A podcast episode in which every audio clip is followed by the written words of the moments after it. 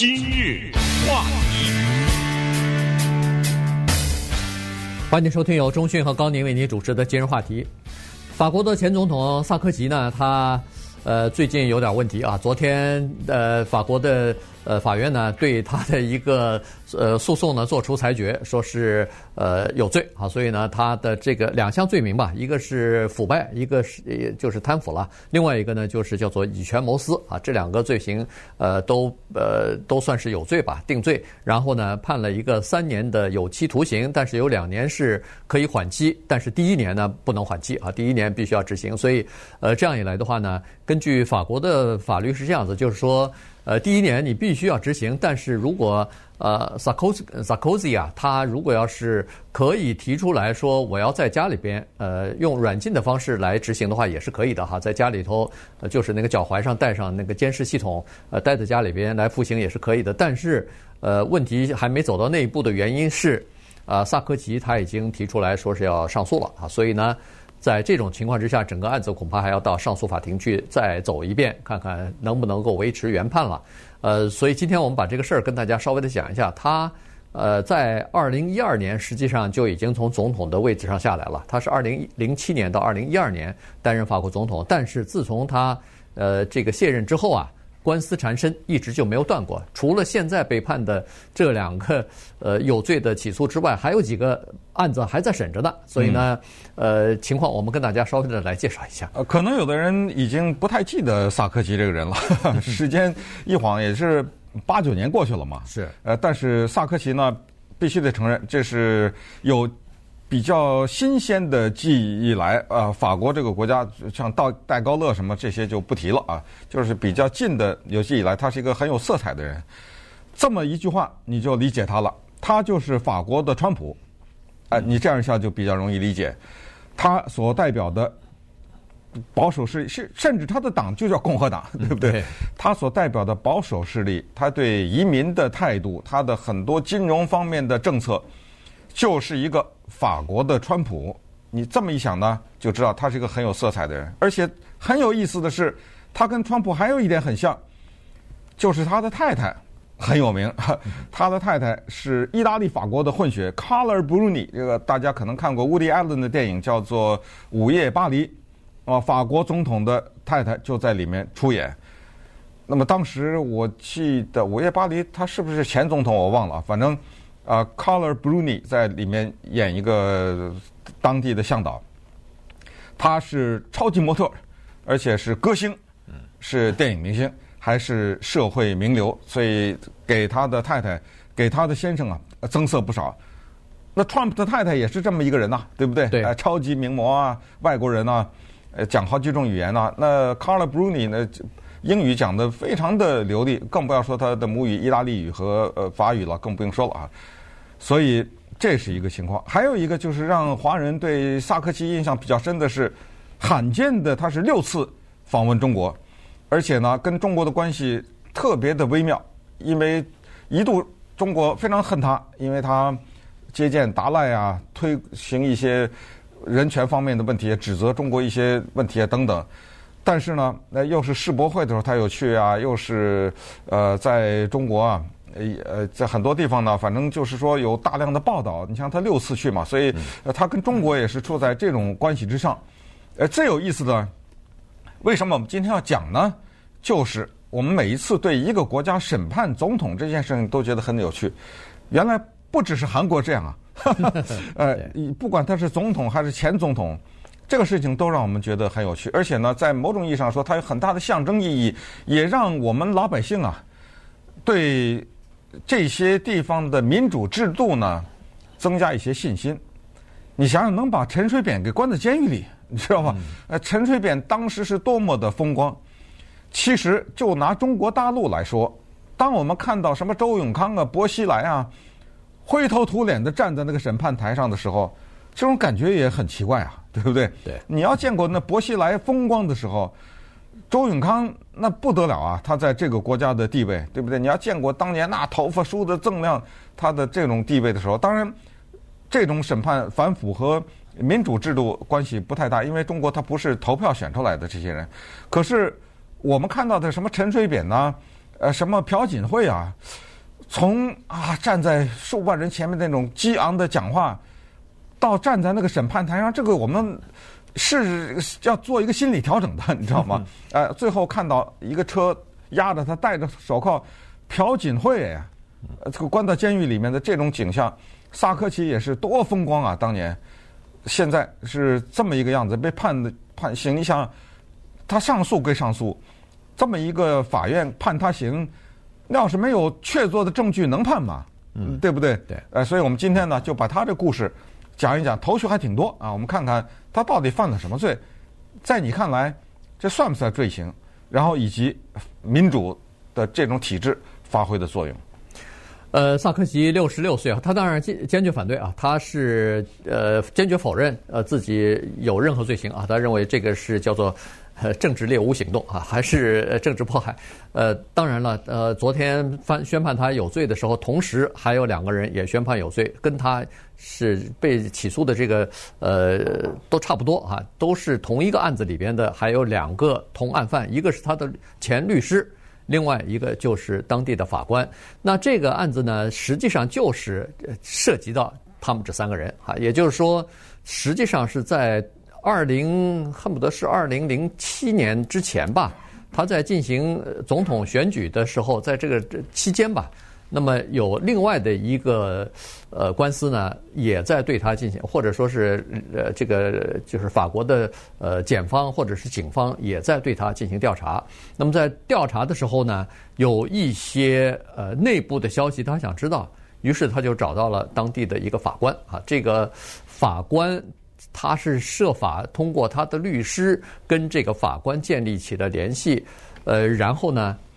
就是看可不可以从法官那儿得到一些对他的案情进行调查的一些内部的保密的消息？照理说他是不应该知道的，但是因为法官在审理这个案子，所以法官那儿可以知道一些小情况。于是他就得到这个消息，你总不能白得到啊。于是呢，作为回报呢，他答应这个法官，说是我利用我总统的叫做影响力，我给你安排一个人人都羡慕的一个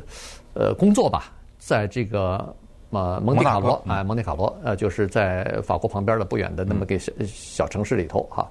当然，后来这个工作呢也没落实，最后也没拿到这个工作。但是他们所不知道的是，那个时候呢，因为法国政府在调查另外一个事情，和那个前利比亚的强人卡达菲有关系。政治捐款的问题，所以对这个萨科齐和他的律师之间的电话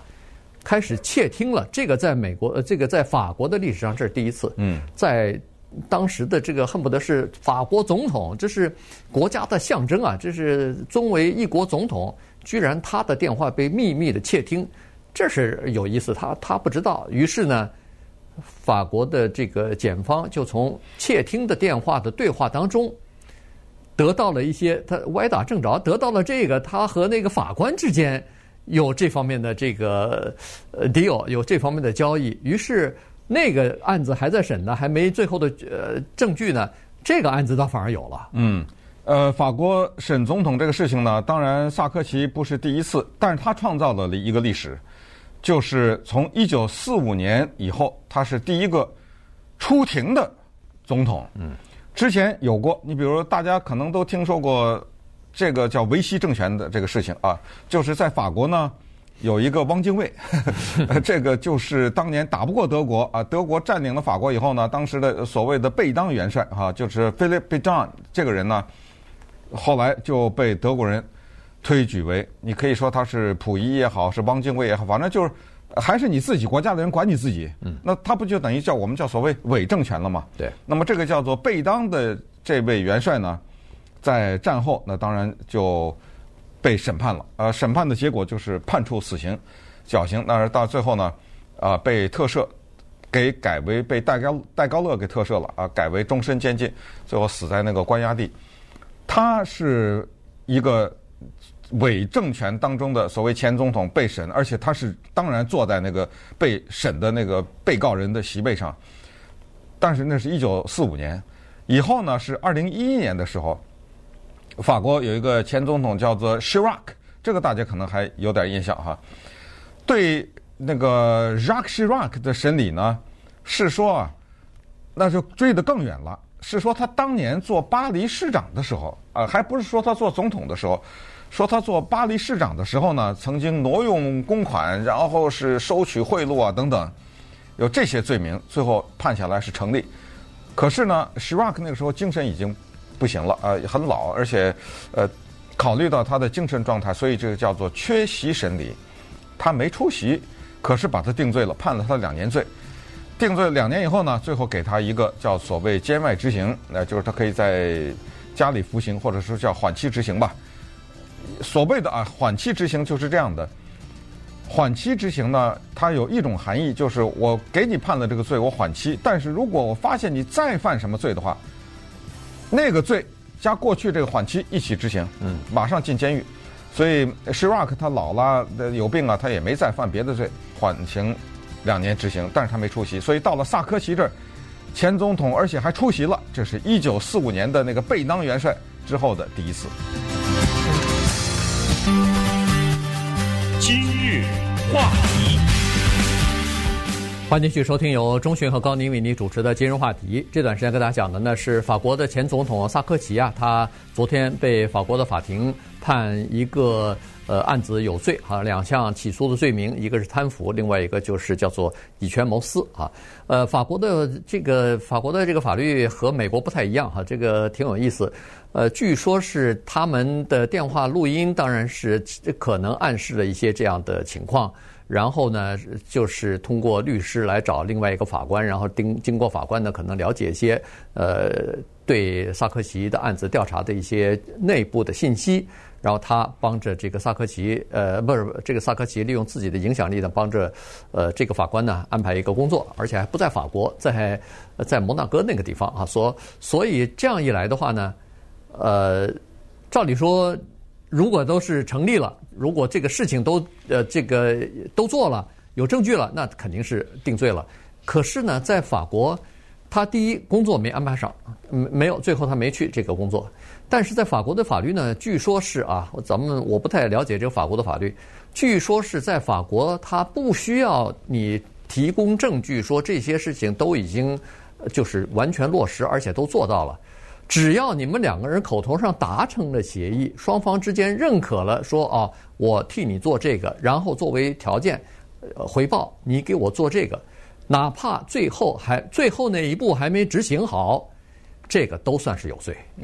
就是只要有叫交易的意愿，就已经可以定罪。在某种意义上说，我觉得这个可以理解啊。我们试想一下，如果一个总统做了一个非法的事情，就是他要求下面一个法官提供某一些东西，然后交换你一个职务，最后这个法官答应了，但是尽管这个法官到最后没有提供这个资料，这个职务也没给他，因为种种其他的原因，这个本身已经是不对啊，对不对？因为你在做这个事情以前，你不知道你是在做一件违法的事情吗？如果你不知道的话，请问你为什么要换电话呢？你为什么要跟你律师间用一个悄悄的他们秘密的电话啊，用秘密电话，用暗语，用什么？你这是干什么呢？如果你没觉得你做错事情的话，完全可以光明正大的嘛。还有就是，法律有没有规定说法官掌握的这些资料，那是对你起诉的，是起诉方提供的，有一些秘密资料在审理以前是不给你看，这是不是法律？是，那你向他要这个是不是犯法？是，那完了嘛，对不对？这个有的东西是很清楚的。不过呢，必须要了解萨科齐这个人。刚才说他跟川普很像，他还有接下来很像的地方，就是他是一届总统。其实他本来以为自己可以当上的，因为他法国一任是5年嘛，他07到12，他12年再选个5年，本来以为没问题，但是后来各种各样的丑闻缠身，所以这个跟川普很像。接下来这个跟川普也很像，就是他离开了法国的总统的职位之后，他在党内和一些民众的右翼民众的之间的影响依然保留，这个就像今天的川普，你别看这段时间，前2天刚讲话嘛，对不对？这段时间他有点没什么声音，接下来他还会释放他的能量。萨科齐就是这样，他离开了总统的位置之后，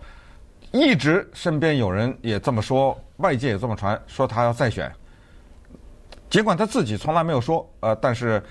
就是说他还要再选一次，这个是一个事情。还有就是他在党内的支持率依然很高，也就是他在党内他自己的共和党依然呼风唤雨，也就是说谁想选什么职务议员什么之类的，